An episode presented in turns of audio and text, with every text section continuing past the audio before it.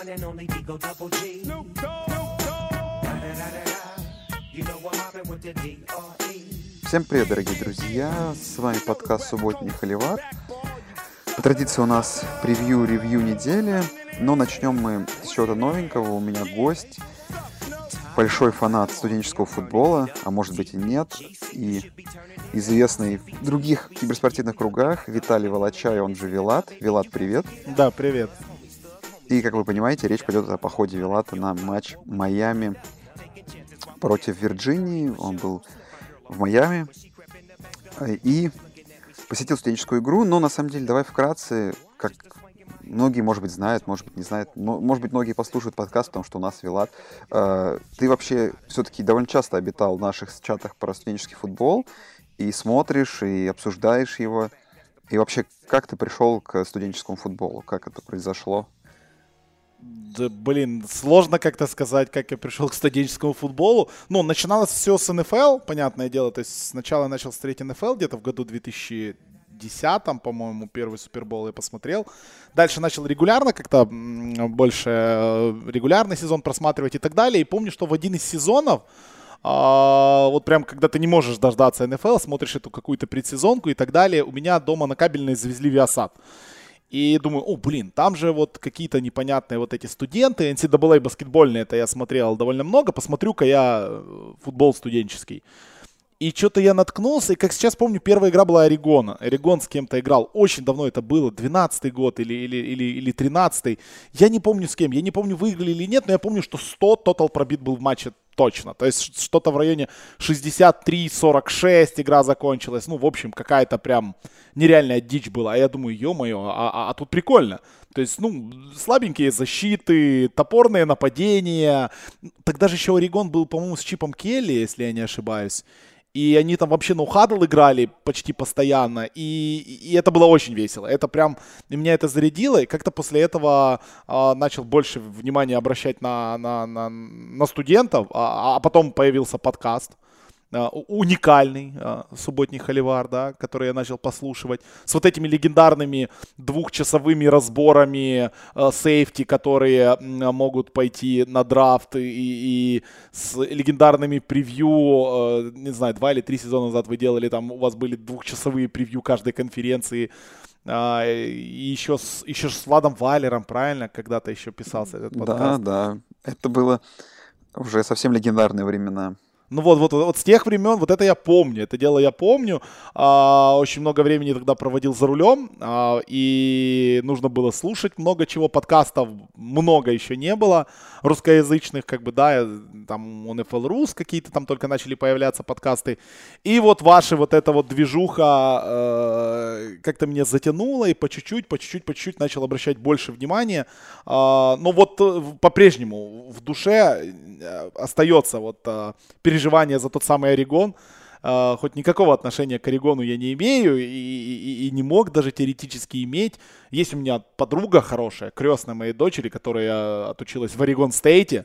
То есть она должна как бы не любить Орегон, и, и, и я как бы должен, ну вот хоть какое-то у меня отношение должно быть к Орегону, но вот нравится мне Орегон, вот так вот по чуть-чуть в душе всегда за него переживаю, но э, болею больше как-то по привычке за команды из, из, э, из, Массачусетса, из Массачусетса, и поэтому Бостон колледж, э, One Love, хотя говно, конечно, редкое. Ну, ну вот как-то вот так вот, какая-то такая вот странная история, но NCAA каждый год, и особенно на, на Новый год, вот те самые новогодние боулы, то есть с меня жена уже прикалывается, что я на Новый год а, постоянно вот в час ночи включаю, начинаю смотреть футбол какой-то студенческий, и, боже, как же это тупо, и друзья, которые в гости приходят, думают, боже, как же это тупо. Но, но как-то как оно, оно заряжает эмоциями, и когда появилась возможность сходить, я как бы долго не думал. Кстати, кстати да, очень многих а, людей, которые смотрят студенческий футбол, такой вопрос на Новый год встает. Как минимум знаю еще пару человек, в том числе себя. Вы, выглядит это и правда тупо, когда все за новогодним столом пытаются бухать, а ты с телефона смотришь просто что-то непонятное для людей. Не, стоп, подожди, подожди, я делаю не так. У нас новогодний стол, у меня большой 55-дюймовый телевизор, и я просто на него включаю. Мне как бы, ну, сер... какие у тебя есть опции? В Украине, да, когда ты смотришь на Новый год телевизор.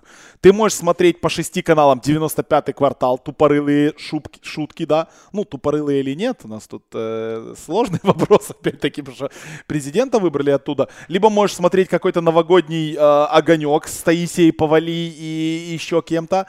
А, либо ты просто забиваешь на это все болт и включаешь футбол. Я делаю именно так, и мне кажется, это намного лучше, чем смотреть вот эту дичь, которая выедает голову тебе э, на нормальных, доступных доступных каналах. Так что включаешь, а еще особенно когда э, раньше, когда у меня там не было еще IPTV нормального, хорошего интернета, когда ты включаешь по Viasat, и там 100% ставят кого-то в новогоднюю ночь, э, э, кто пол игры где-то то ли в туалете, то ли бухает, и пол игры ты вообще смотришь с, э, с, с интершумом, потому что комментатор там одно слово скажет за четверть, и то прекрасно. А, отличная атмосфера, хорошие матчи, почему бы и нет. Так что рекомендую всем на Новый год задуматься про это. Отличная атмосфера новогоднего стола.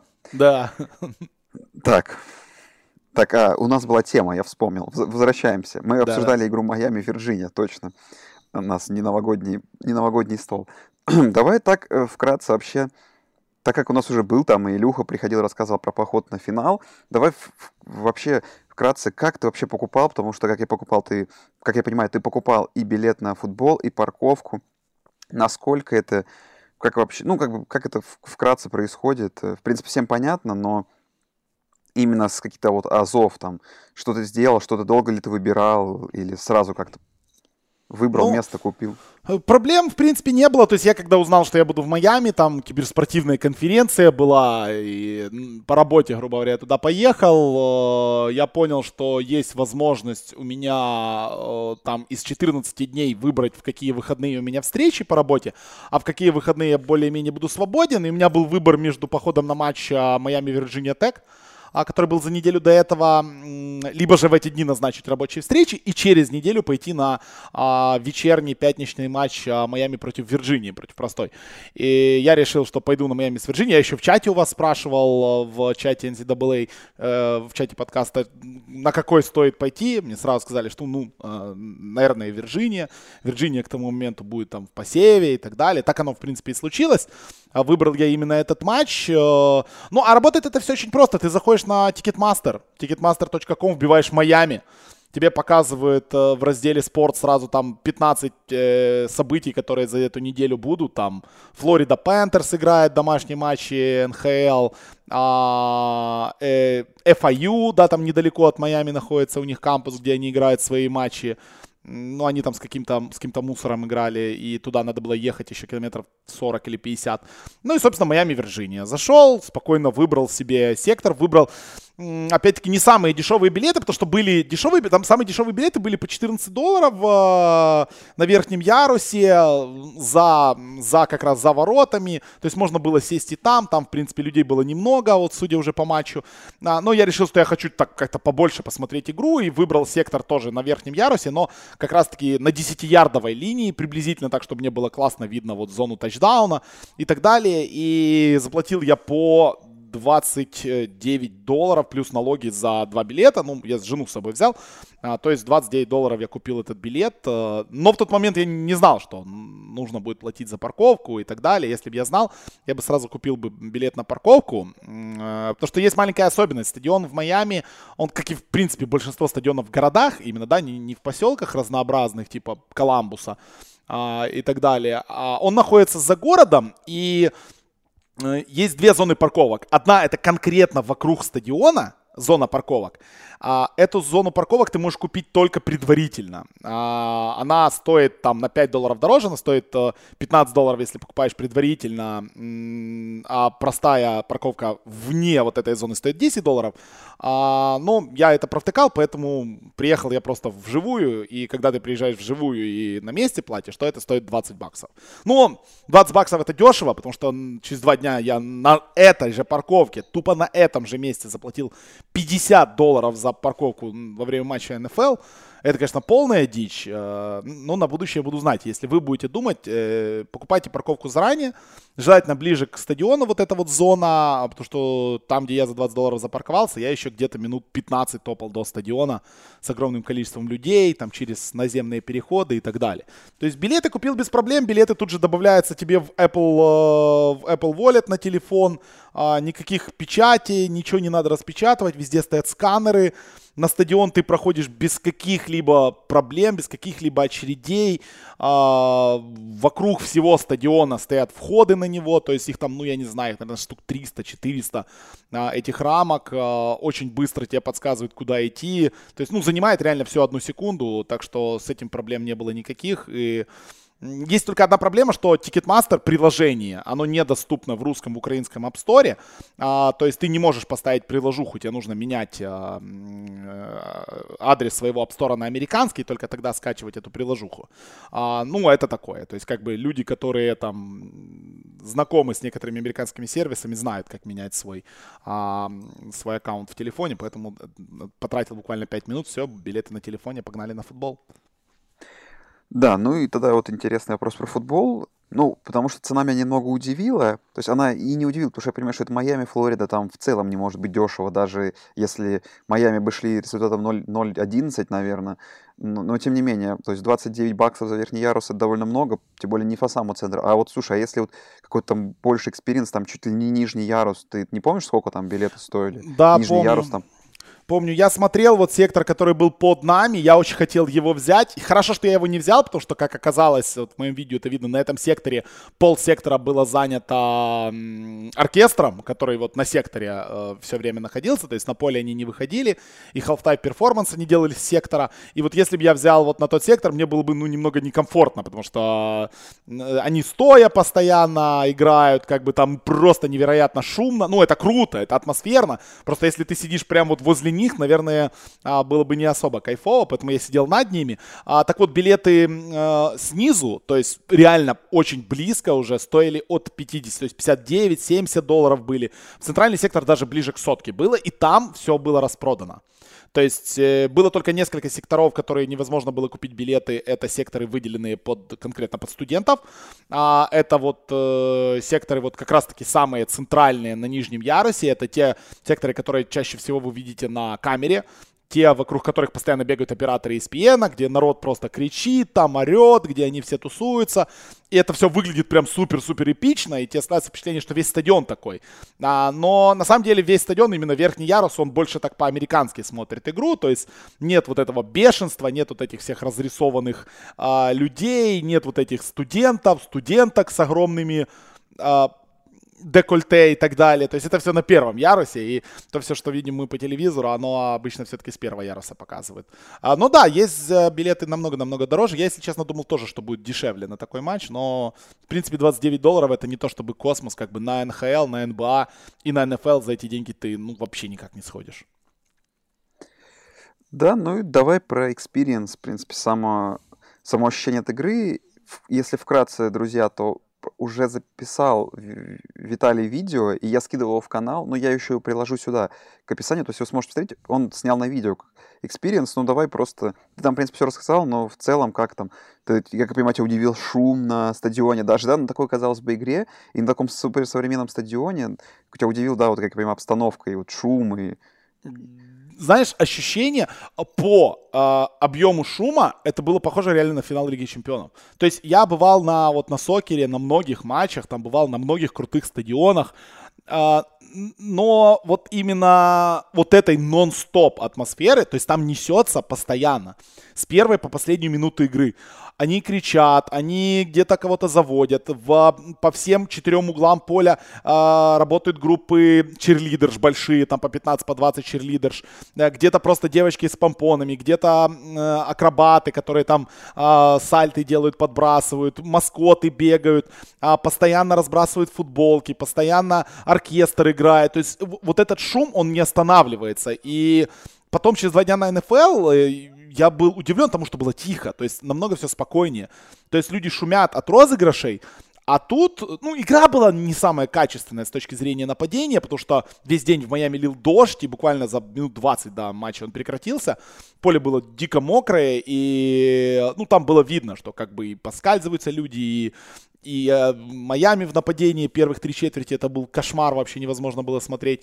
А, так что было с точки зрения игры не так прям супер классно, но атмосфера мне очень-очень понравилась, я был дико удивлен. Я был дико удивлен тому, что Рядом со мной сразу сидели э, пара болельщиков Вирджинии. Они были в футболках и в кепках Вирджиния Кавальерс. Им было приблизительно лет по 60. Uh, они сидели, они поддерживали, они точно так же uh, каждый раз вскакивали и uh, хлопали, когда Вирджиния что-то делала. То есть Сразу же вокруг них все сидели в футболках Майами, Харри Кейнс. Я был в джерси вообще Рассела Уилсона. Мне спросили, слушай, а ты вообще за кого болеешь? Я говорю, да мне пофигу, я тут ни за кого не болею. А, но я поставил на тотал больше, поэтому я болею за тачдауны. Тотал не прошел. Я свою ошибку понял, когда пошел дождь, что ну, нельзя ставить на тотал больше, если такой ливень. А, ну, в общем, очень мне понравилось. То есть по атмосферности я не знаю, что бы меня сдерживало на походы на NCAA, если бы я жил бы в Америке. Но это, это прям очень очень круто. Если бы еще игра была шикарной, было бы хорошо. Но игра была такая себе, потому что я довольно много да, читал перед матчем. А, опять-таки, в Майами ты никуда от этого не уйдешь. В любом отеле утренняя пресса и так далее, которые раздают, там все пишут про грядущий матч, очень много превью, очень много аналитики, и там очень сильно боялись, да, что квотербек Нкоси Перри, который в прошлом году был стартером, а, но вот как раз-таки после провального матча с Вирджинией его усадили на банку, и он сидел на банке вот, вот до этого матча фактически, да, вот в прошлой игре против Вирджинии Тек он там вышел на замену и начал камбэчить. Все очень переживали, что у него игра не пойдет, и было видно, что у него игра не идет, он бросал непонятно куда, он боялся бежать, у него там каждый вынос он там по, по ярду, по полтора зарабатывал. Ну, то есть очень так туго все и шло. За первую половину у Майами что-то было 110 ярдов там набрано. А с другой стороны, а, у Вирджинии было все веселее. То есть у них там, а, как же французская такая фамилия у ресивера? А, Дубуа, Дубуа. Ресивер такой прикольный чувак, хорошо так бегает, хорошо и после контакта борется.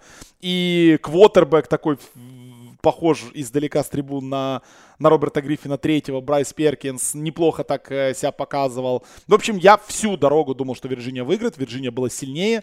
Вирджиния должна была выигрывать эту игру. Я еще в перерыве еще и догрузил на Вирджинию на победу. Думаю, ну все, тотал больше победа, сгорел победа Вирджинии точно сработает. В итоге ни то, ни то не сработало. Э, Вирджиния каким-то чудом проиграла. Потому что Майами под конец все-таки смогли зацепиться и эту игру выиграть. Но матч, конечно, был печальный с точки зрения футбола. И длился он, сука, три с половиной часа.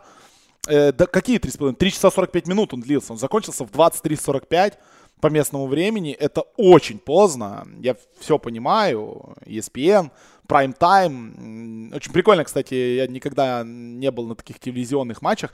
А, то, что когда телевизионные именно тайм-ауты, не тайм-ауты, которые берут команды, то а, на центр поля выбегают два мужика с такими большими-большими-большими циферблатами, как у, у сокерных судей, когда они замены проводят. И там три минуты отсчет тикает, и они показывают командам, что там тикает этот три минуты отсчет, и как только этих три минуты заканчиваются, они вынуждены опять идти и, ну, собственно, становиться в хадл, продолжать играть.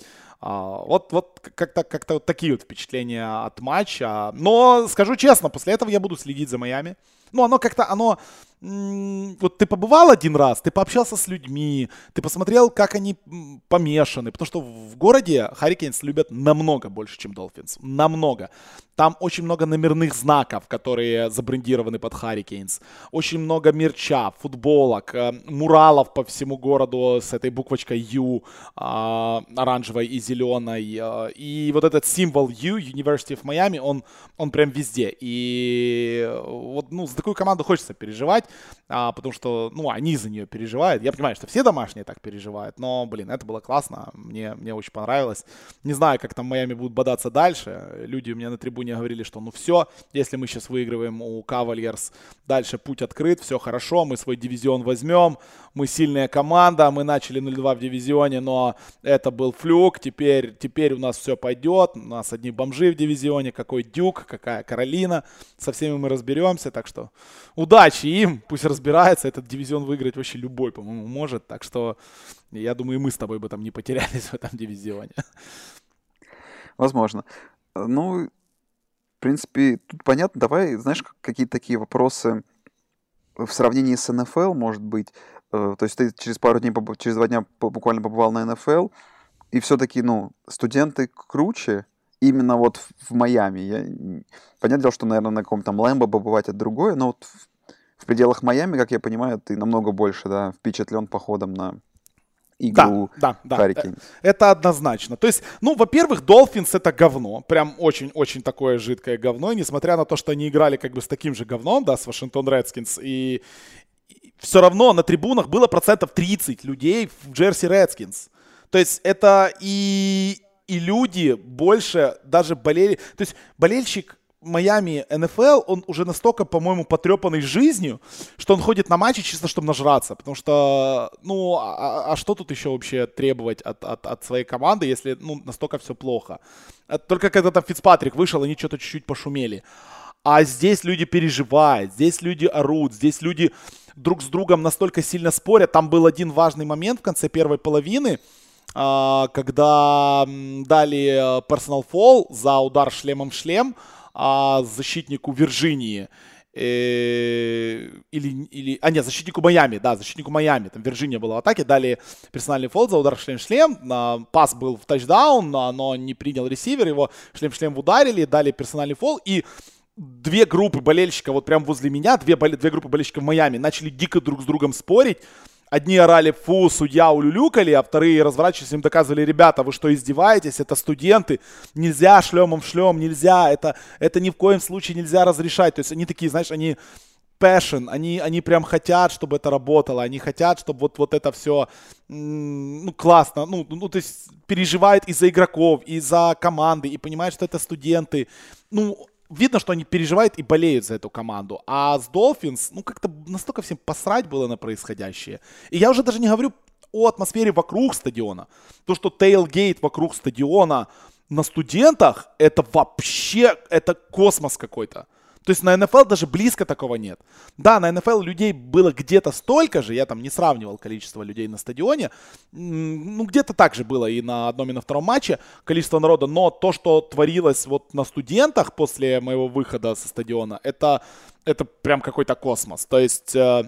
э, ну, возможно, потому что они выиграли, а Долфинс проиграли. Ну, Долфинс-то всегда проигрывают. Но вот эти барбекю, песни, танцы, а, группируются люди там в огромное количество а, таких огромных кругов, буквы Ю выстраивают, там обливаются пивом, а, делают какие-то коктейли, крик там, а, полиция вместе с ними празднует. То есть, ну, это, это прям очень круто. А, из того, что мне понравилось, полицейские мигалки, я думаю, это специально чисто на матче. То есть полицейские мигалки стандартные, они красные и синие в Америке, такие очень яркие, слепят.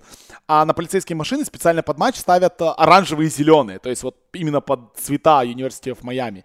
И это, блин, это, это все настолько атмосферно и круто, что ну, серьезно, жил бы в Майами был бы выбор ходить на НФЛ или на NCAA, переплачивая в два раза за НФЛ, потому что, ну, ровно в два раза дороже получается, тот же, даже больше, чем в два раза, в два с половиной раза дороже, я бы, наверное, все-таки ходил на, на Hurricanes, э, ибо, блин, ну, это классно, они, они забавные, они веселые, только денег им платите, и все будет вообще прекрасно. Да, проблема денег сейчас стала как никогда остро.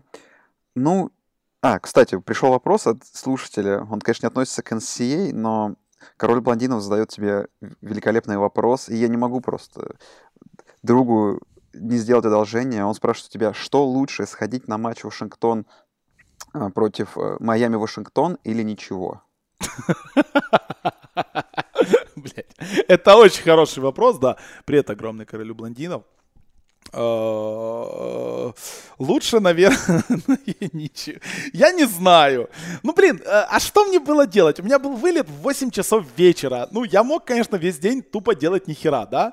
Э, И, возможно, если бы я сидел в отеле и смотрел Red Zone, может быть, э, было бы круче, потому что я бы сэкономил как минимум 130 долларов и мог бы за эти деньги пойти купить несколько пар кроссовок и еще что-то. Все-таки это же Америка.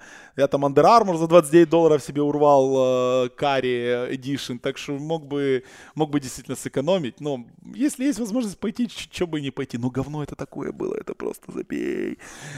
Я больше серьезно, вот э, как ты, вот я никогда в жизни не смотрел матч Майами Dolphins в в полном объеме, то есть, да, в редзоне всегда смотрел, и больше никогда не посмотрю, пока там все не поменяется. Это прям мрак, ужас и, и, и тоска, и печаль. Э, поэтому на этот сложный вопрос у меня нет однозначного ответа.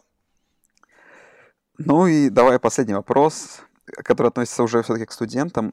Вот была бы у тебя возможность сейчас там, летишь ты вот в США, и есть у тебя свободные два дня, и можно куда угодно сгонять на футбол. Вот на какой именно студенческий футбол тебе бы хотелось сгонять там? На вариантов много, там Алабама, ЛСЮ, Флорида. Э, вот куда бы тебе больше всего хотелось? Есть Но какое-то предпочтение? Я, у меня есть ответ четкий, потому что я был, я тогда еще не а, особо увлекался студенческим футболом. Я был во время матча, я был во время великого матча а в 2014 году был турнир по доте а, в Коламбусе, МДЛ Коламбус. И я его комментировал, мы туда с командой Нави поехали, они там играли, там легендарный момент случился, раз рапирка, два рапирка, Александр Юрьевич а, на этом турнире. И турнир был в пятницу, в субботу, в воскресенье. И у меня в субботу был эфир в 4 вечера. А в 12 утра Ахая Стейт играли с Мичиганом дома. И я этого не знал. Весь город был закрыт. Я это понял только после игры. Пятницу вечером мы в баре сидели, бухали, было довольно пусто в, в одном из баров, и люди где-то что-то об этом разговаривали и так далее. я как-то даже не обратил внимания, что очень много людей в, в символике The Ohio State уже за день до матча, а на следующий день был вот этот матч, и я об этом не знал. И я не помню. Я знаю, что Зиахая выиграли ту игру, и вот э, я помню то, что творилось в городе, вот начиная с обеда субботы и, наверное, до конца воскресенья, там просто это была такая дикая пьянь, и такой дик, так, ну, там, там просто, что, там, ну, это Коламбус, там больше ничего нет, да, кроме The Ohio State. И вот, наверное, если бы у меня была возможность, я бы пошел на домашний матч именно этой чудесной команды, хоть я их не особо могу назвать их болельщиком себя, ну, тем более в этом сезоне они прям супер крутые, и очень бы, наверное, хотелось попасть все-таки на The Ohio, на домашний. Да, кстати, я вспомнил интересный факт. Не знаю, не, не моя память не подводит ли меня, но ты тогда даже в Твиттере написал, на что сказать в Коламбусе, какой-то твит, а я тебе даже в реплай кинул про игру Агаю Стейт, то ли то, что она уже прошла, то ли еще что-то. Что наверное, что она, наверное, что она прошла, да, потому что слишком долго я чехлил, что я вообще в... Я просто, понимаешь, когда ты приезжаешь в такое село, первое, что я знаю о Коламбусе, ну, это, это реально село. Ну, то есть это, я вот знаю, я бывал в многих российских, украинских селах, это село, ну, это Рязань, ну, ты даже, на, даже хуже, то есть, ну, там забей, там просто ни хера нету. И ты думаешь, окей, что я знаю о Коламбусе? О Коламбусе я знаю, что есть тут команда Blue Jackets. О, окей, можно на хоккей сходить. Зашел на расписание НХЛ, нифига, Blue Jackets играет на выезде. А, думаю, все, значит, наверное, делать здесь нечего. И только потом я понял, какой я дебил и какую возможность я в своей жизни потерял. А, ну, как, когда-то, может быть, может быть, я туда вернусь. Это, конечно, очень маловероятно, но Э, если вернусь или буду где-то рядом, где-то в Детройте, откуда лететь до Коламбуса, там 40 минут и 20 долларов, я, я обязательно, обязательно попаду на матч The Ohio State Buckies. Ну, нужно пролоббировать вопрос проведения турнира по доте в Коламбусе опять. Хорошая идея, кстати. Хорошая идея. Вот у меня были друзья из Коламбуса. Почему тот турнир был в Коламбусе? Потому что а, чувак, который был директором MLG, была такая прекрасная организация, Major League Gaming, а, он сам родом из Коламбуса, большой фанат The Ohio State, и он там, собственно, у себя дома проводил этот турнир. Там реально был классный турнир. И они до сих пор в Коламбусе проводят какие-то э, турниры, но они проводят больше по Call of Duty. Но проблема в том, что Activision Blizzard выкупили MLG. MLG теперь, по сути, не существует. Они теперь часть Blizzard. И я думаю, вероятность того, что когда-либо в Коламбусе еще будет какой-то киберспорт, она крайне мала. Ну ничего страшного, найдем что-то другое, не знаю, какой-то э, на домашний матч э, какого-то прям совсем дерьма хочется сходить. Э, ну прям вот такого лютого, не знаю, пардию какой-то или еще что-то. Вот прям вот не, ну у тебя была возможность Флорида Интернешнл на самом деле. Ну была возможность Флорида Интернешнл, но это слишком, слишком, мне кажется, концептуально. Надо, надо что-то, чтобы вот э, Радгерс, вот Радгерс, вот прикинь, на домашний матч В Джерси, в Джерси, как раз, да, отлично. Куда-нибудь в Нью-Йорк на турнир прилетаешь и едешь в Джерси на игру Радгерса. а я, кстати, скорее всего, буду в следующем году в Нью-Йорке. И вот это вот хорошее... А, ну, а, блин, не, ну это будет, это будет э, в конце лета. То есть это, это маловероятно, что это будет во время уже сезона. Ладно, черт с ним. На Радгерс как-то сходим в другой раз. Так, ну, вообще мы обсуждали игру Майами, обсудили еще много всего. Да, 15 Вот. минут мы собирались ее обсуждать. Да, да. а, 29 минут прошло, отлично, да. Все, друзья, в общем, заканчиваем эту беседу. Э, Дальше сейчас тут такое будет продолжение. Мы будем обсуждать с Андреем э, подкаст. э, В подкасте дальше предстоящую восьмую и прошедшую седьмую неделю. А С Виталием прощаемся. И, в общем, надеемся, что к нам еще будут заходить гости, которые побывали на студентах, и рассказывать о своем опыте. Все, спасибо, Виталий. Да не за что. Хоро- хороших вам записей подкастов дали. Все, ужимайтесь во времени, потому что час 54 на прошлой неделе я только с третьего раза дослушал. Ну, хотя, учитывая мой 30-минутный сегмент, опять будет полтора часа, наверное, да? Да. Пока. Пока. Всем привет, дорогие друзья. Присоединяется ко мне Андрей. Продолжаем подкаст э, и будем обсуждать, э, так сказать, прошедшую и предстоящую неделю по традиции. И начнем мы с обсуждения игр. Игр прошлой недели. Получилось очень много интересных игр. И давай сразу э, к игре LSU Флорида. Давай не растекаясь. Андрей, сначала я тебе дам слово, э, потому что смотрел, наверное, игру вживую, я ее скачал, посмотрел в повторе. Вообще, что, что думал, что как смотрелось, это и какие после этого мы выводы делаем по LSU, какие вообще хот-тейки можно. А, Да, во-первых, всем привет. А, Ну, по игре неожиданно достаточно для меня она сложилась. Не в плане результата, а в плане ожиданий, потому что э, ожидал я, что защита Флориды доставит ну, проблемы этому нападению LSU, но по факту никаких проблем особых не было. Джо Барроу творил все, что хотел, по сути. У него всего лишь три неточных пере- передачи за матч. Да, он впервые в сезоне не набрал э, 300 ярдов на пасе, но там ему не хватило совсем немного. И, и это как бы никак его перформанс не ухудшает. Он сыграл великолепно, как бы Джамар Чейз, Джастин Джефферсон на приеме, как обычно.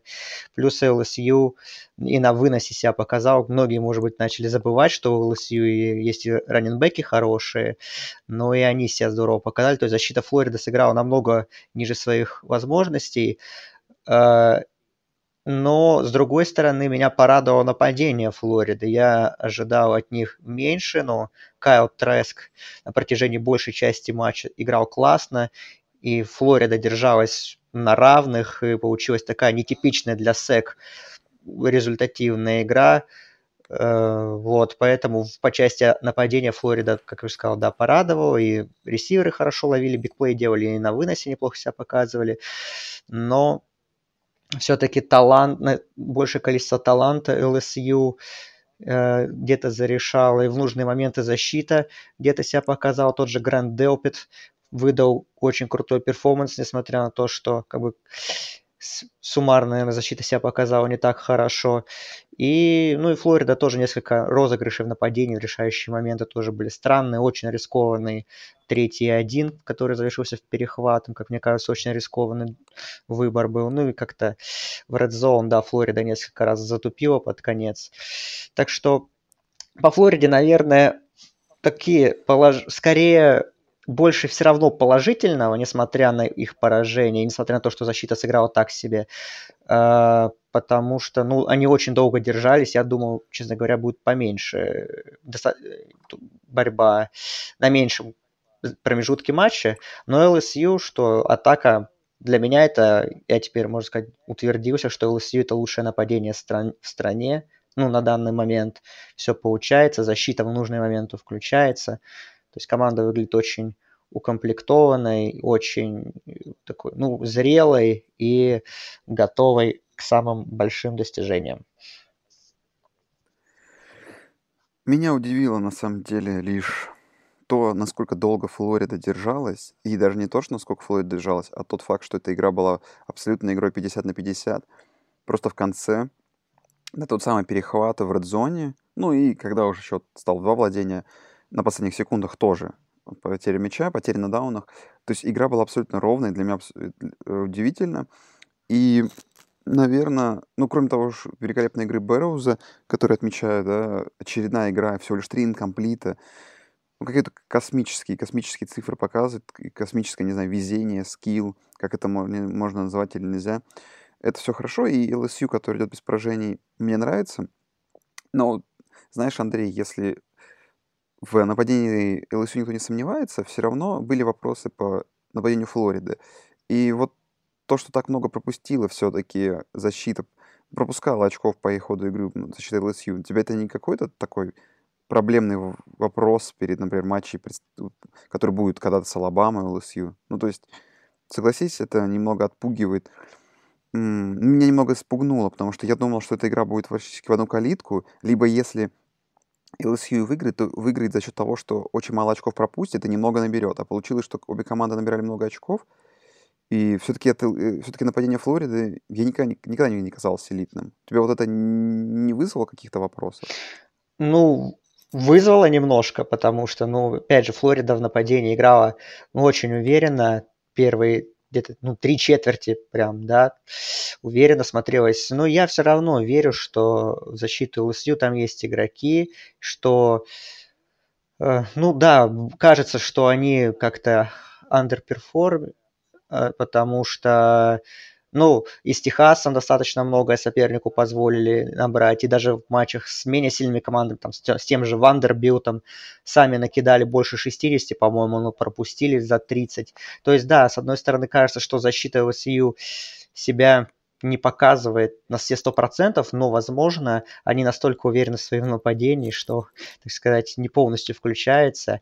И, возможно, в тех матчах, где нападению доставят наконец-то проблемы какие-то, то и защита начнет играть с максимальной отдачей, потому что, опять же, в каждой линии есть очень талантливые игроки, которые будут в НФЛ играть и будут там не на последних ролях в скором времени. И я думаю, что от защиты LSU мы точно еще в нынешнем сезоне не видели максимума их возможностей. Ну и хорошо. Давай к игре Оклахома-Техас, а, которая мне очень сильно понравилась. Мне очень сильно понравился, конечно, Хёртс, который в прайм-тайм такой, ну это не прайм-тайм был, такой футбольный прайм-тайм, то есть в одной из самых важных игр, возможно, в карьере, или как минимум в составе Оклахомы, выдал себя, выдал очень хороший performance.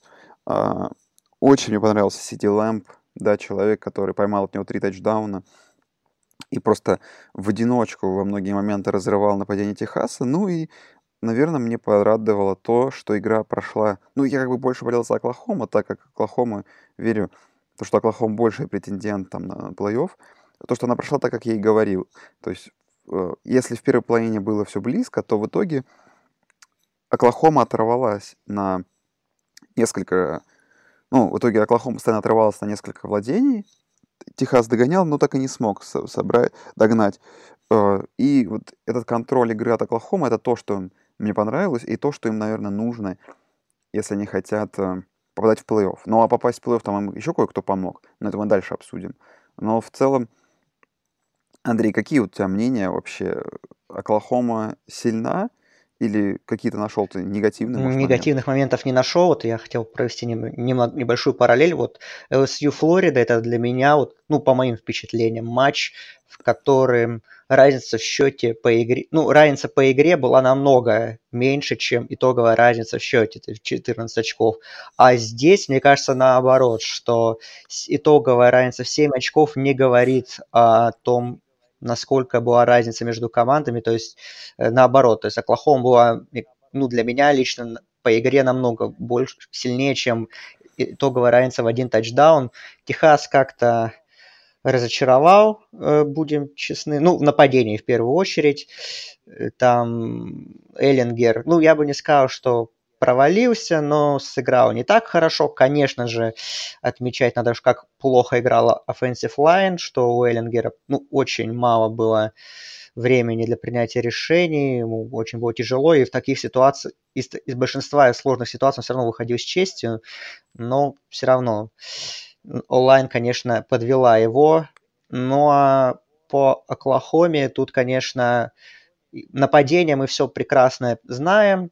И что и Сиди Лэмп великолепен, и ну, Джален Хёртс, и все здорово, но защита, вот я в начале сезона говорил несколько раз, что мне кажется, что защита намного улучшилась у Оклахомы по сравнению с прошлыми годами, но все равно были такие опасения, потому что определенные, потому что, ну, Оклахома ни с кем серьезным не играла, по сути. И вот в этом матче по итогам игры с Техасом можно, ну, я уже утвердился в своем мнении, что защита Оклахомы сделала огромный скачок вперед по сравнению с э, прошлыми сезонами, что Алекс Гринч, которого они вы, ну, не выменяли, так сказать, забрали из Огайо Стейт на позицию координатора, он дает невероятный impact и, просто реально Оклахома стала совсем другой командой в защите. Ну, статистика об этом говорит. 9 sack ов, 15 tackle ов for loss, это просто какой-то космос. Там Кеннет Мюррей и другие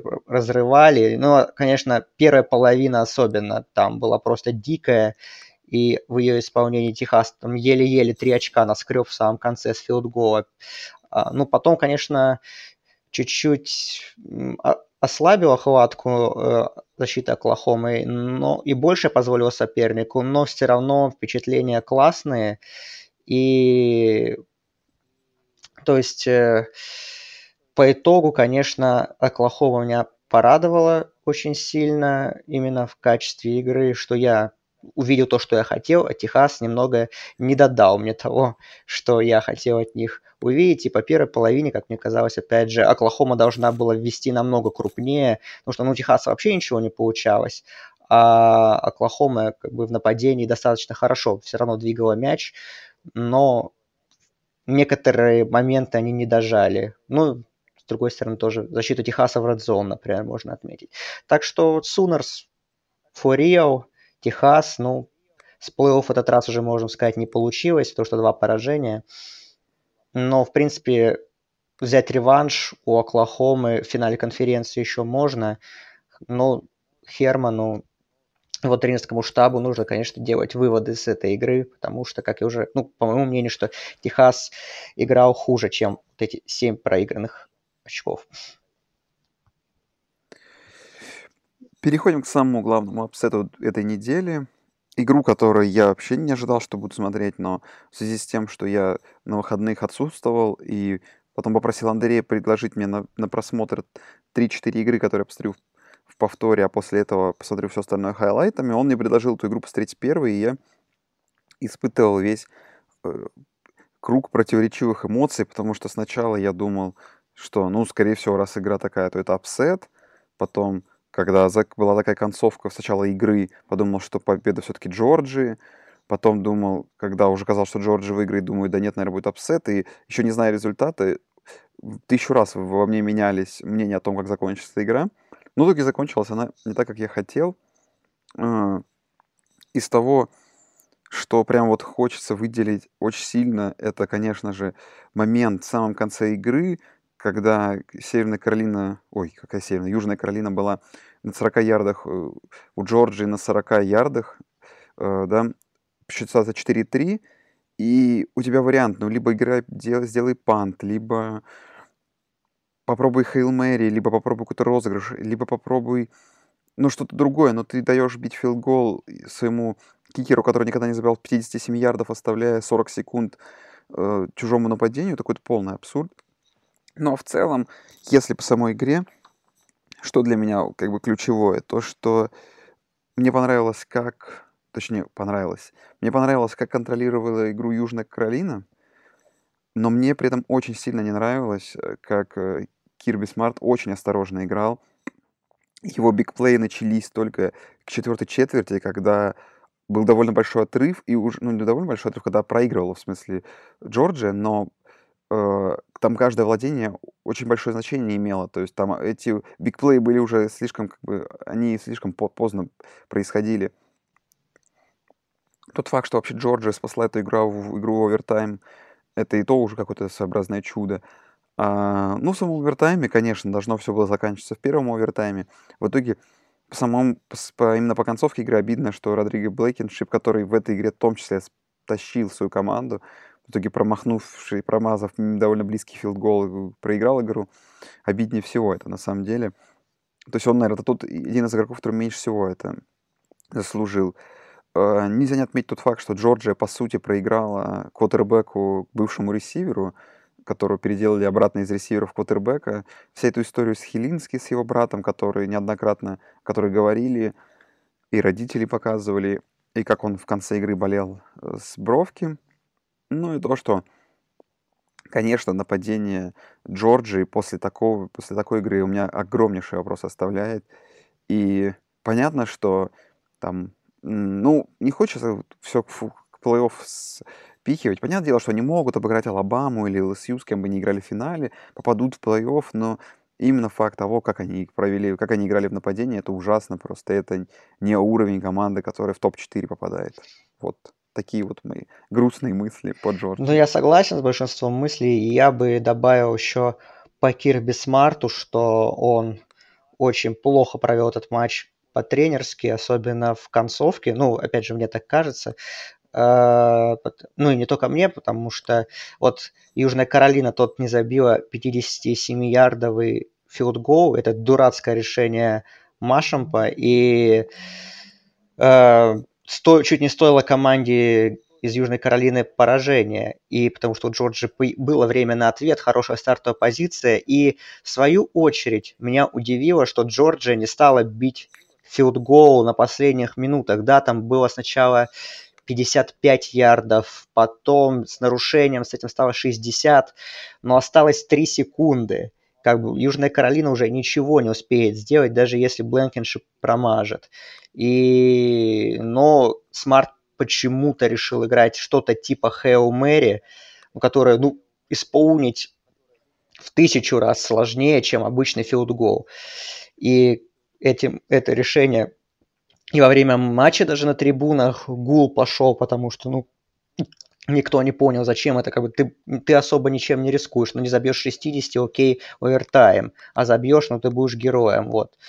Поэтому Смарт провел матч плохо по-тренерски, Джейк Фром провел худший матч в карьере своей студенческой, я считаю, потому что, ну, три перехвата, а первый pick-six был в его карьере, и как-то он выглядел не очень уверенно.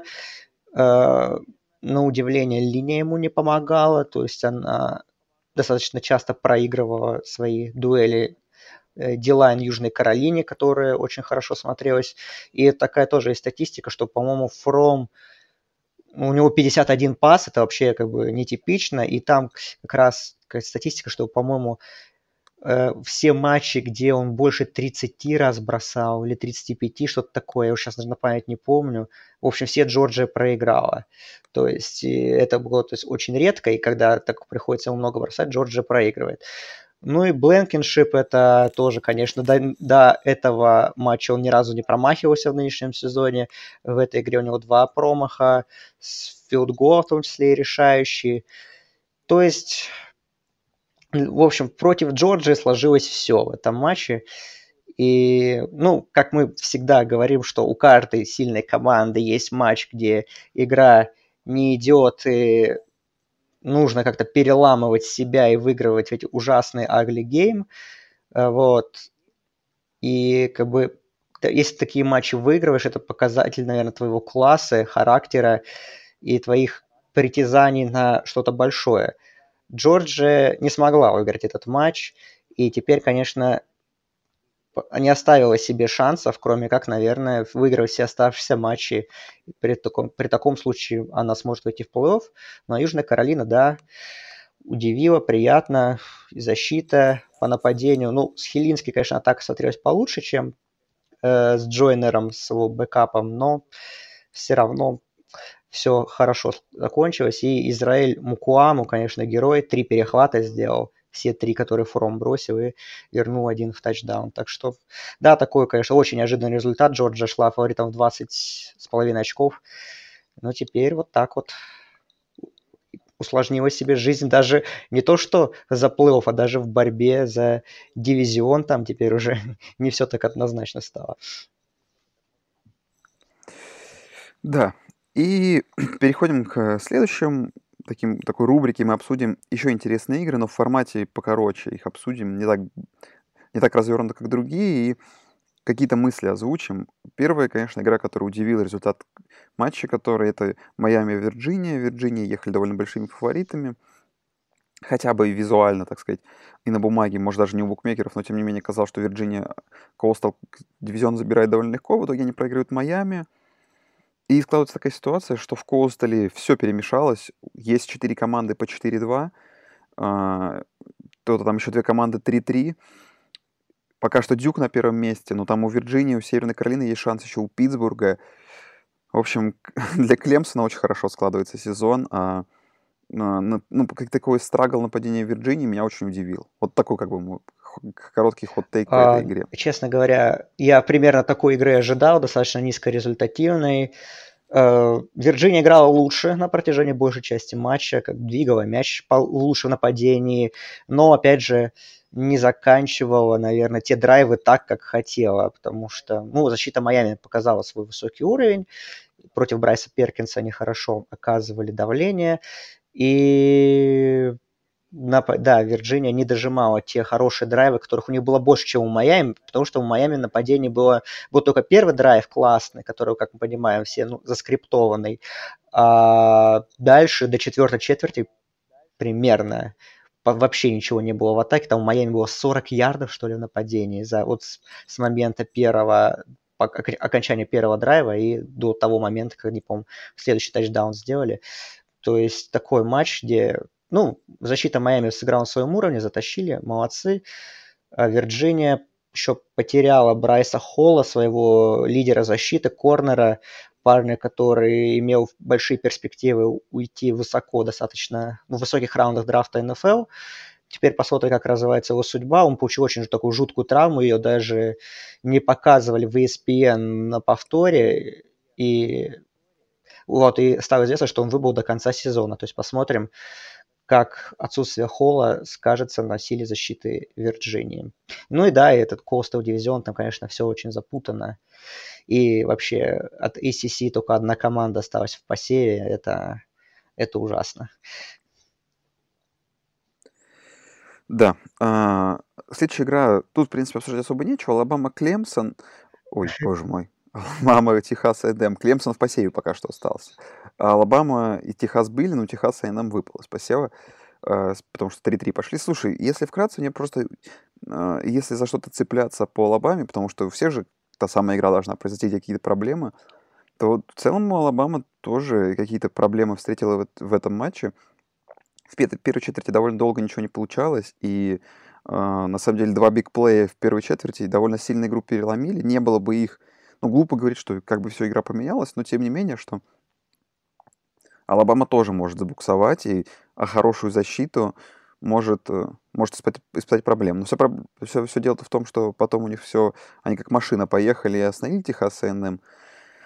Но по Алабаме, конечно, да, да, очень хорошо смотрится. И игру с LSU, я не знаю, это уже настолько, э, настолько ожидаемо, просто, не знаю, игра века еще одна, что ли.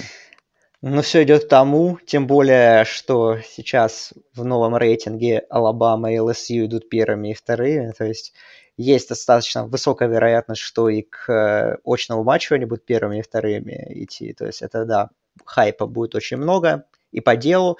Э, по игре, по этой, ну, в принципе, по защите Алабама она, наверное, как-то можно ее сравнить, опять же, с той защитой LSU, где много таланта, но, наверное, защита Алабама пока не производит такого вау впечатления и не выдает какие-то супер зубодробительные перформансы, как вы привыкли. Во многом, наверное, из-за того, что большинство матчей достаточно быстро теряет смысл э, и интригу, и нападение тащит вообще ну, на стабильном уровне. И Туа, и его ресиверы многочисленные, и Нейджи Хэррис на выносе хорошо сыграл конкретно этой игре. Так что поначалу какие-то сложности были, но, но опять же, э, тут э, они достаточно быстро закончились, и Алабама все свела к тому, что ну, этот матч, опять же, тоже достаточно быстро перестал быть каким-то соревновательным конкурентным. А, Давай, тогда перейдем к следующему матчу. Тоже достаточно э, крутая вывеска была. исторически, и, и в принципе, на, на деле также получилось. Игра Notre-Dame USC 32-7 Fighting Irish выиграли, но, опять же, не ну, не скажу, не без проблем, хотя да, на протяжении большей игры ирландцы контролировали ход матча, но, опять же, USC смогли вернуться и выдать такую достаточно любопытную концовку. По Нотр-Дау мне понравилась э, игра э, раненбека Тони Джонса. Он, по сути, был лидером команды в нападении Ян Бук. Ну, честно говоря, опять меня ничем не воодушевил, потому что пассовое нападение Нотр-Дама мне не очень понравилось, и секондари USC я бы отметил. Хороший матч провели. Uh, но защита Нотр-Дама, вот особенно в первой половине, конечно, выдала супер уровень, но во второй половине к ней USC нашли против нее противоядие, и пасовое нападение USC заработало. Словис э, хорошо находил своих ресиверов во главе с Самоном Ра, Сент Брауном. То есть такая э, получилась э, интересная игра двух талантливых команд. И Нотр-Дам выиграл по делу, конечно, но некоторые вопросы по игре оставили, остались. Ну, у меня тоже остались небольшие вопросы по Нотр-Даму. Я ждал более уверенной победы от Нотр-Дама. И учитывая, что им эти победы нужны, потому что они имеют одно поражение, если их они хотят попасть там в какой-то престижный бол, плей-офф, нужно, конечно, лучше, лучше улучшать свое резюме. И... Ну, UFC сейчас не та команда, которой ты, не знаю, где у тебя на онсайд-кике в конце игры все решается. Но, тем не менее, победа есть победа, это хорошо. Но давай тут тоже не будем долго встревать. Игра Penn State против Айвы. А, вот обожаю, конечно, вот этот э, стадион Айвы ночью. Это, наверное, одно из лучших зрелищ для просмотра по ТВ. Великолепная атмосфера, вот такой черно-желтый стадион очень громко, игры каждый раз на них вот такие вот они, да, где все решается в самой концовке. Тут игра была очень такая защитная. Бедный квотербек Айва Стэнли, которого там просто прибивали к земле очень жесточайшим образом. Очень много решали перехваты, команды не могли, да, там эти потери мяча как-то, эти короткие э, поля в очки перевести. В итоге очень близкий счет. Э, тоже в концовке была у Аевы возможность перевернуть игру.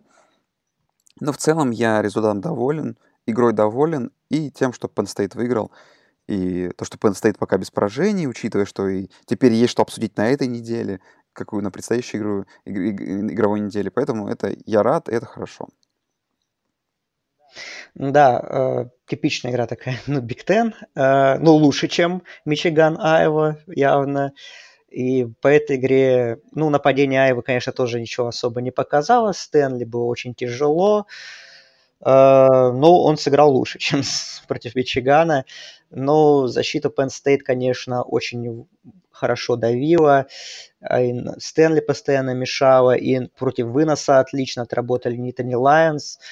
Uh, в нападении, ну, ничего особенного не показали, конечно. Шон, Кли... Но Шон Клиффорд в целом, он э, не ошибался, не делал каких-то глупостей, и это было нормально. Но Кейн, э, раненбэк, хорошо себя показал, тоже помог команде.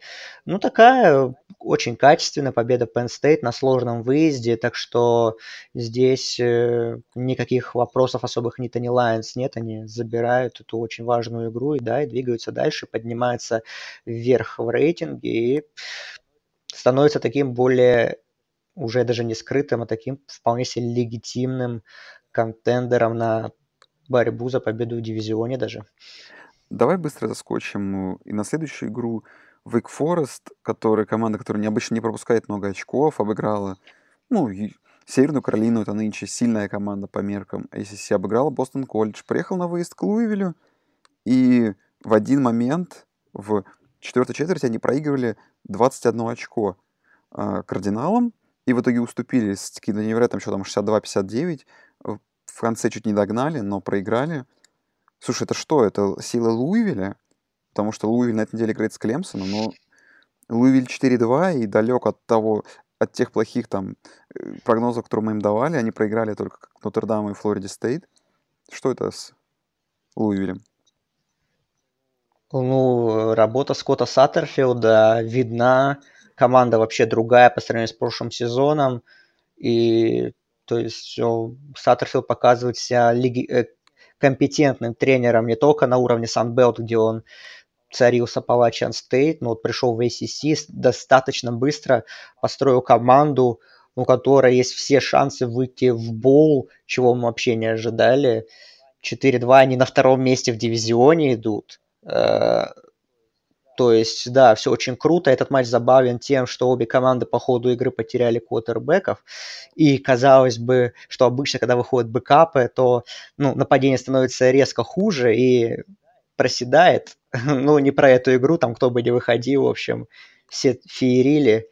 Поэтому такая... Это вторая самая результативная игра в истории ACC. То есть, да, такой удивительный перформанс со стороны обеих команд. Я параллельно, ну, смотрел прямом эфире Флорида LSU и следил за развитием событий. И это очень удивляло меня то, что происходит на поле Вейк Фореста.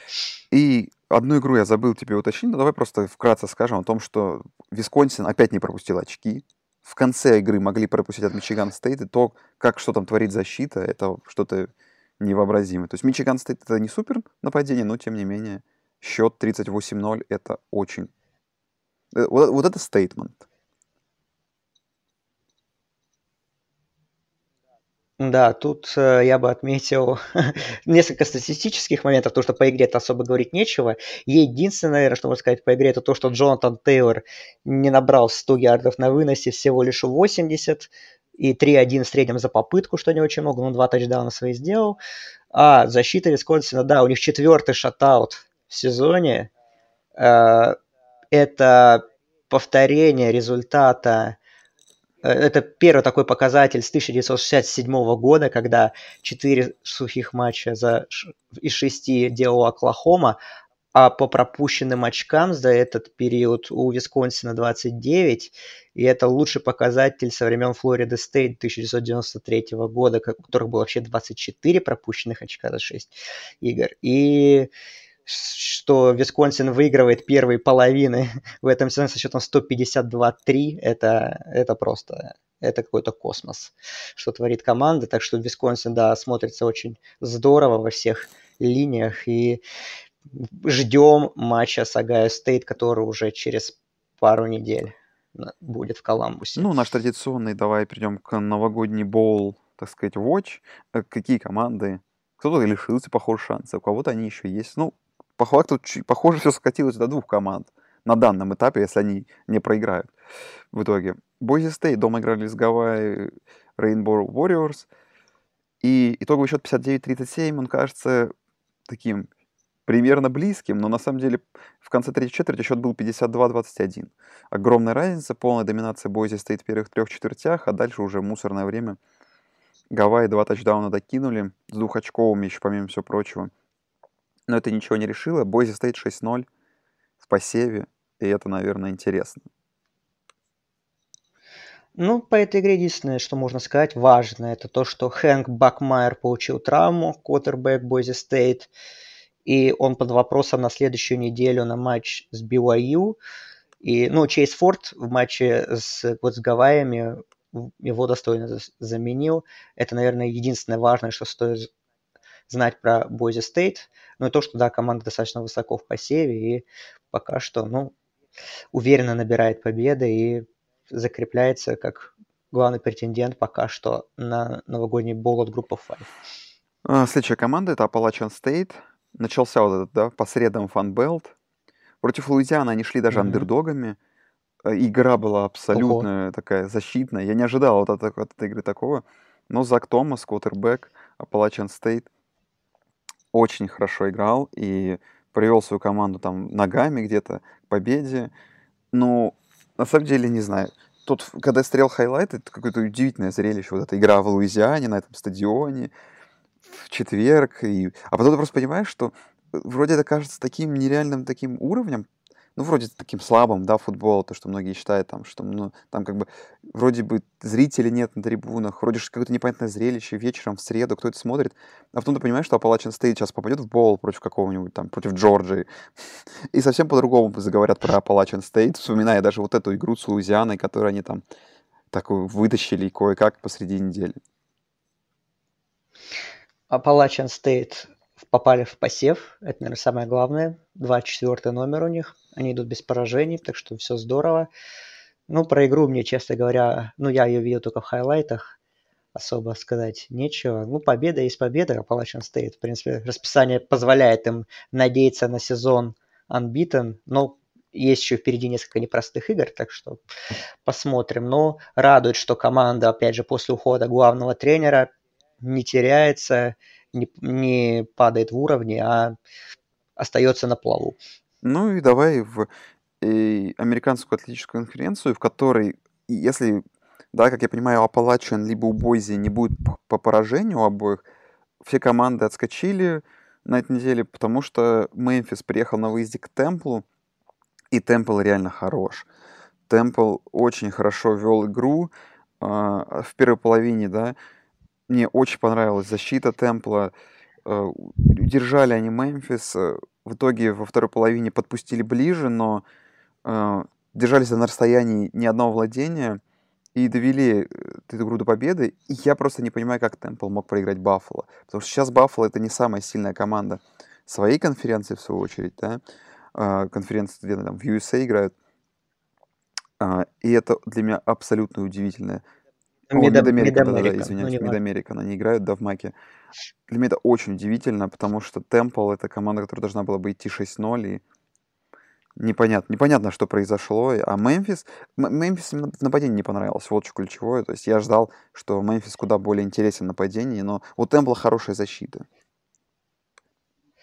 У Темпла хорошая защита, и мы в этом в очередной раз отмечаем. Но мне еще понравился Энтони Руссо, квотербек. Я, в принципе, наверное, это лучший матч, который я видел в его исполнении. А у Мемфиса, ну, Кеннет Гейнвелл, раненбэк, тащил как мог, в принципе. Брейди Уайт, да, согласен, выглядел так себе, но, опять же, на него давление оказывалось очень сильное. И тут, конечно, ну, как мне кажется, Мемфиса немножко засудили э, важный момент в четвертой четверти, уже в конце на четвертом и девять, когда, ну, как мне кажется, чистейший был прием от Джоя Магнифико передачи Брэди Вайта, но, судя после просмотра, наш отменили, сказали, что это инкомплит, и шансы Мемфиса, ну, соответственно, все в этом матче.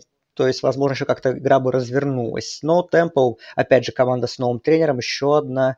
И здесь э, она очень радует и удивляет даже во многом, потому что, ну, мало кто думал, что Темпо будет за что-то серьезное бороться. Вот в такой, казалось бы, перестроечный для них год. Давай, Андрей, к следующей неделе. Что, в принципе, э, что нас там ждет? Э, таких супер вывесок, как были недели ранее, конечно же, нету, но есть тоже пару интересных игр, и потом, наверное, обсудим быстренько по, по волнам. Давай, Андрей, Южная Каролина, Флорида, в 7 часов вечера. Если бы две недели назад сказали, что мы эту игру будем обсуждать, никто бы не поверил, но теперь есть что обсудить. Что покажет Южная Каролина после такой победы, что там с Хилински. А Флорида, Флорида хоть и проиграла, но она в посеве выше, чем Джорджия, и им через неделю играть друг с другом, Джорджией с Флоридой. И такая Флориде не нужно проигрывать эту игру, им нужна победа в этой игре, чтобы э, количество побед, да, у них было больше, чем у Джорджии в итоге. Не знаю, Андрей. Ну да, это... Что, что, что? Да, да, ну да, я согласен, что это главная игра первой волны, пожалуй. Ну, такая самая интересная на бумаге, пожалуй, потому что, да, да Южная Каролина у себя дома, в Колумбии будет после такого супер эмоционального матча. Посмотрим, хватит ли у них сил, потому что ну, энергии ушло очень много, травм было достаточно много по ходу матча, опять же, того же Хилинский, пока что его статус неизвестен на эту игру. А, и Флорида вроде как очевидный фаворит, кажется, но, опять же, у них была игра с Оберном, энергозатратная, игра с LSU, энергозатратная, и сейчас еще выезд в Колумбию. То есть такой очень плотный календарь, и только после этого матча у них будет наконец-то bye week перед игрой с Джорджией.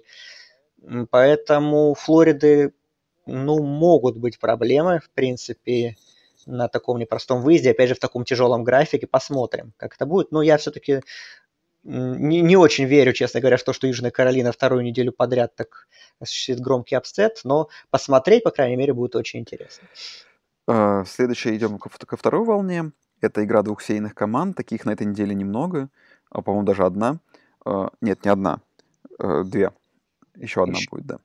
Которую мы да, Еще, позже да. обсудим. Вашингтон играет в Сиэтле против Орегона. Вашингтон мы не обсудили в превью, но они на прошлой неделе разгромили Аризону 51-27, вернулись в посев. Но это классическая тема, да, вот эта команда из посева вылетают, вылетают неделю через неделю, а Орегон там потихоньку где-то поднимается, 12-й посев имеет, утки, они трехочковые фавориты, то есть, что, в принципе, неплохо для выездной игры, но Исан именно в матче с Аризоной был неплох, а что там Херберт и вообще что там Орегон, наконец-то нормальное, удобное время. Ранее, я посмотрю эту игру, и, ну, и она для меня тоже, наверное, много скажет. Для Орегона тут тоже это шанс в дневное время сыграть по ABC, такое полупраймтаймовое время, показать себя, желательно, конечно, очень крупно побеждать, чтобы тебя заметили на восточном побережье хоть кто-то. Наверное, лучше не придумаешь. А уж смогут они выиграть крупно? Я думаю, что да. Я вообще в Вашингтон не верю.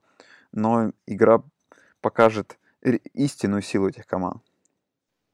Так, ну, я, да, для Орегона тут, наверное, какие ключевые моменты можем отметить? Это то, что э, во-первых, игра, наверное, ключевая в контексте борьбы за дивизион, потому что, ну, если Орегон выигрывает в Сиэтле, то, наверное, это все в контексте борьбы за север.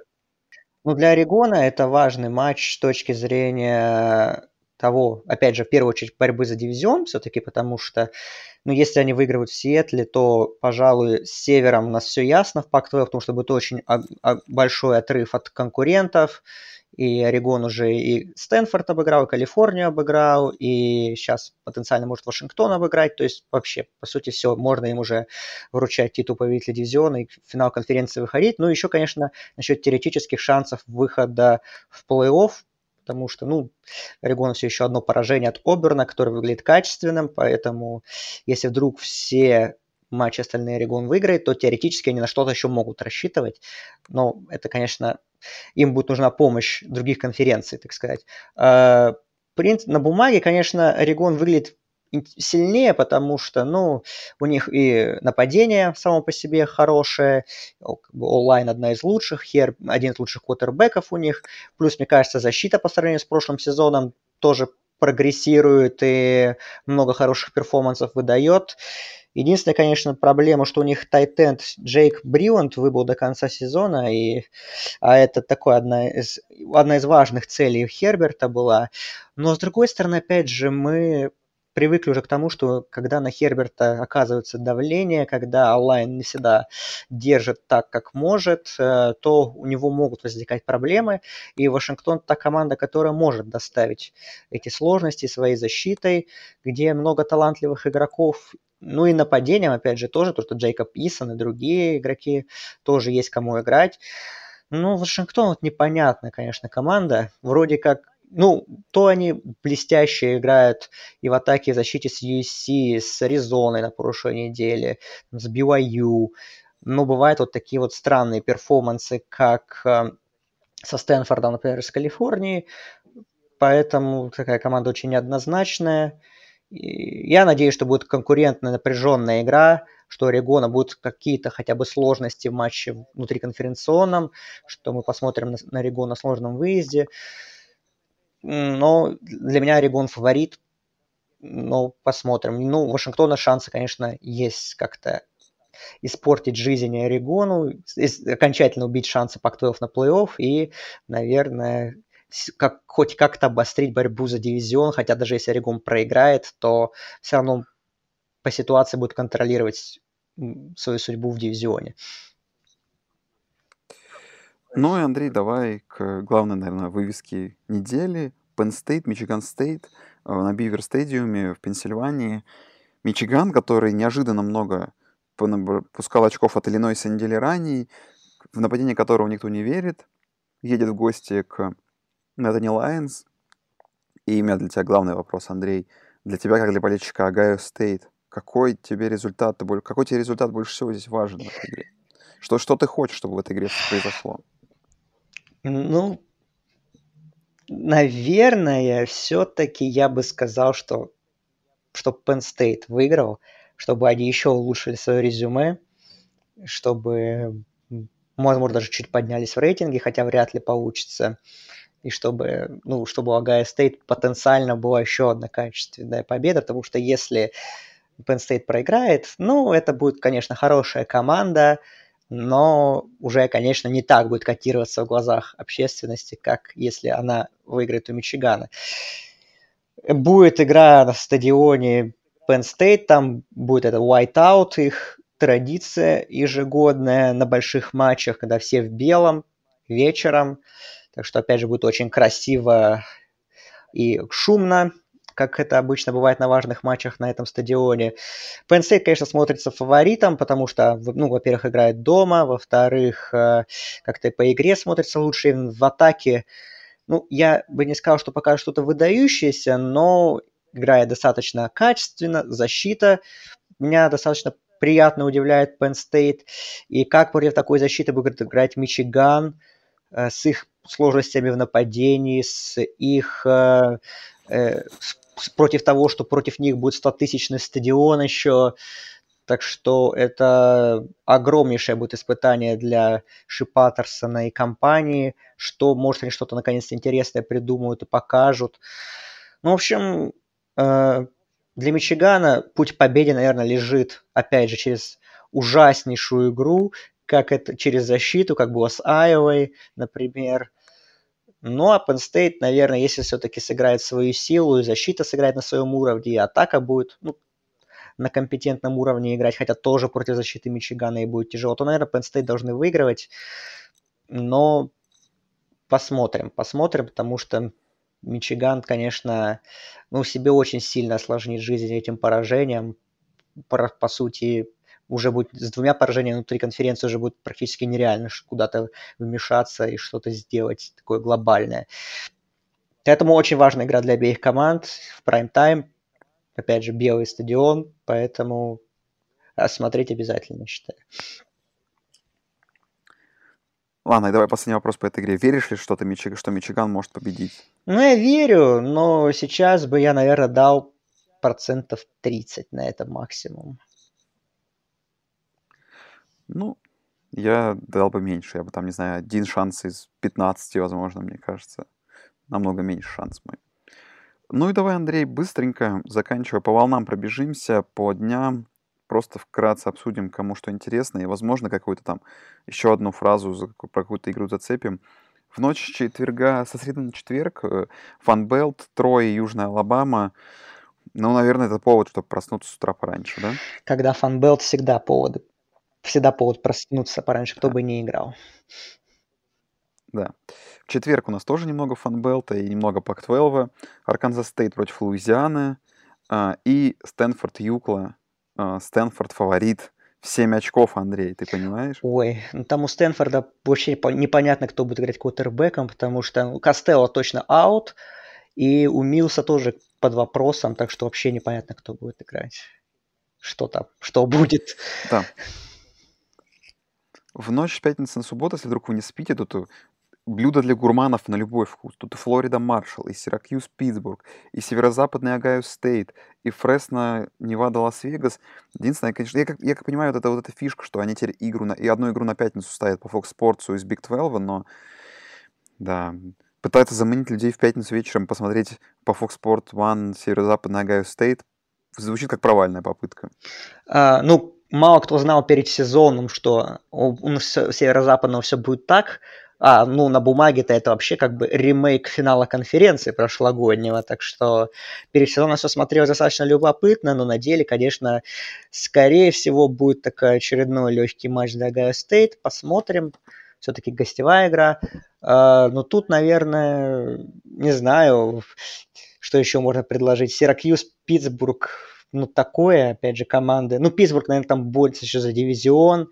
Сиракьюз просто какие-то свои задачи решает, в bowl попасть а, по другим играм. Ну, Фресно Стейт Невада Лас-Вегас. А, Невада Лас-Вегас разгромила Вандербилд на прошлой неделе в гостях. Поэтому только так как-то можно расхайпить эту игру. Потом в субботу первая волна, тут Луивиль против Клемсона на выезде. Луивиль на прошлой неделе выдал великолепную игру в нападении, но, правда, защита там страдала.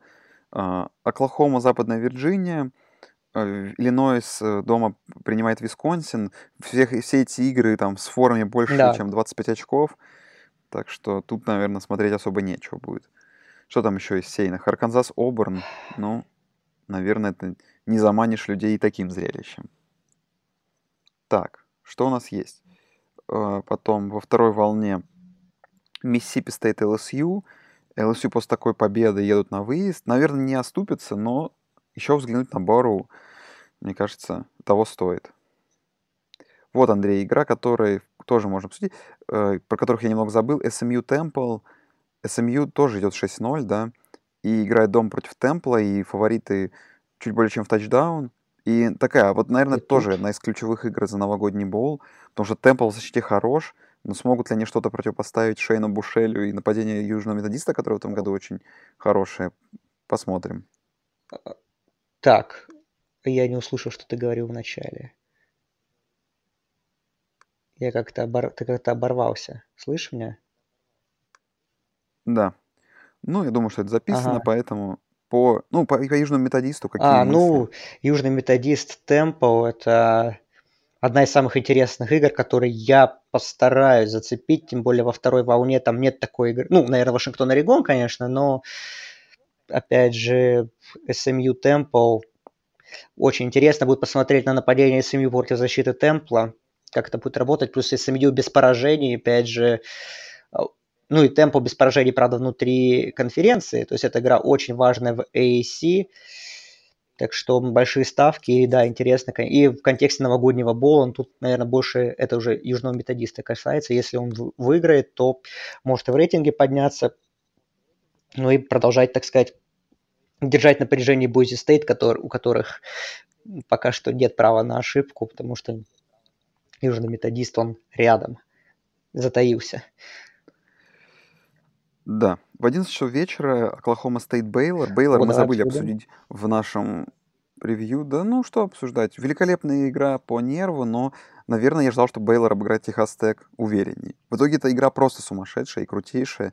Бейлор выиграл в втором овертайме, но и не зря, знаешь, после такой игры, не зря он андердог теперь против Оклахома Стейт на выезде, потому что, ну, какие-то проблемы уж слишком большие они испытывали против да, для меня как-то перформанс Бейлора немножко разочаровывающим вышел, особенно Чарли Брюера, который, ну, именно по, по части пасовой игры у него э, 0, па, 0 ну, пасов тачдаун, 3 перехвата, и такие перехваты достаточно все ужасные, но он частично реабилитировался этот тачдаунами на выносе, тоже тремя.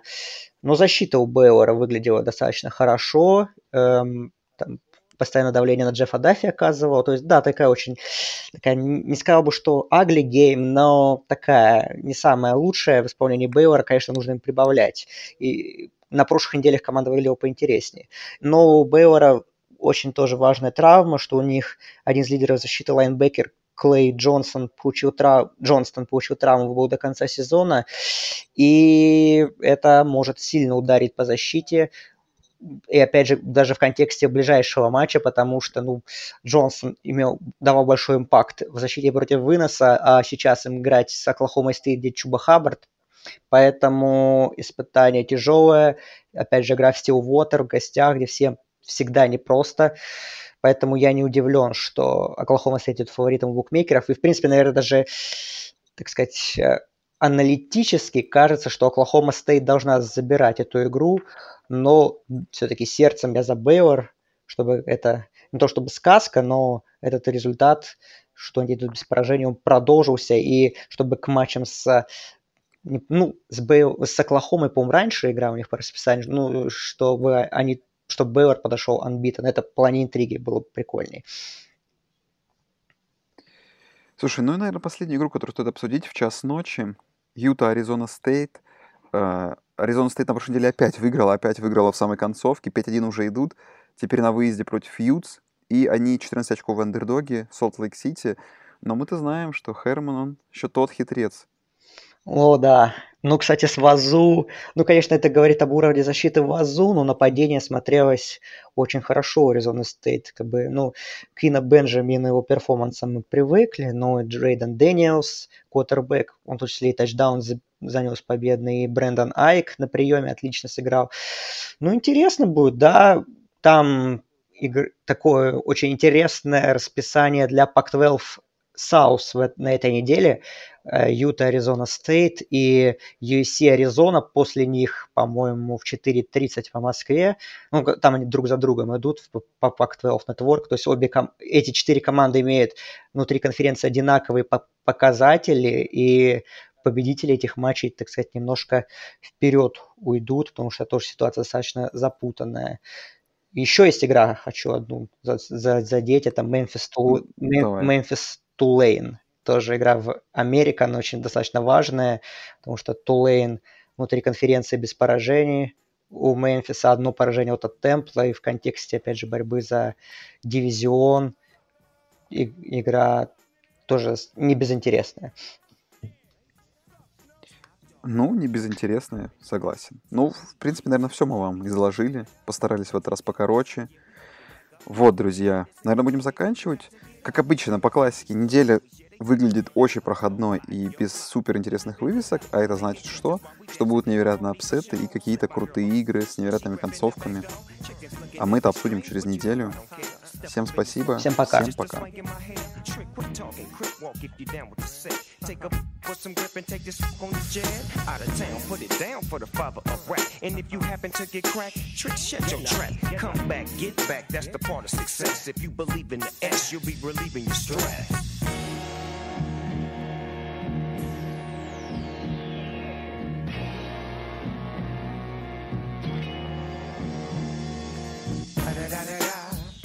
The one and only D.R.E. Dr. Dre, Lil Buck. You know I'm mobbing with the D.O. double G. Straight off them killer streets of CPT. King up the beach, you ride to him in your fleet. Wood, Coupe the Ville, rolling on dubs. How you feel? Whoop-de-whoop. What? Dre and Snoop hitting cumblers in the lag. With Doc in the back, sipping on yak. Clipping all the amps, dipping through hoods. What hood? Compton, Long Beach, Inglewood. South Central out to the west side. It's California love. It's California. Got your boy a king of pub. I'm on one. I might bell up in the Century Club with my jeans on and my team strong. Get my drink on and my smoke on. Then go home with something to poke on. Locust song for the two triple O. Coming real. It's the next episode. Hold up. Hey, well, my who be thinking we soft. We don't play. We gon' rock it till the wheels fall off. Hold up. Hey, well, my who be acting too bold. Take a seat. Hope you're ready for the next episode. Hey.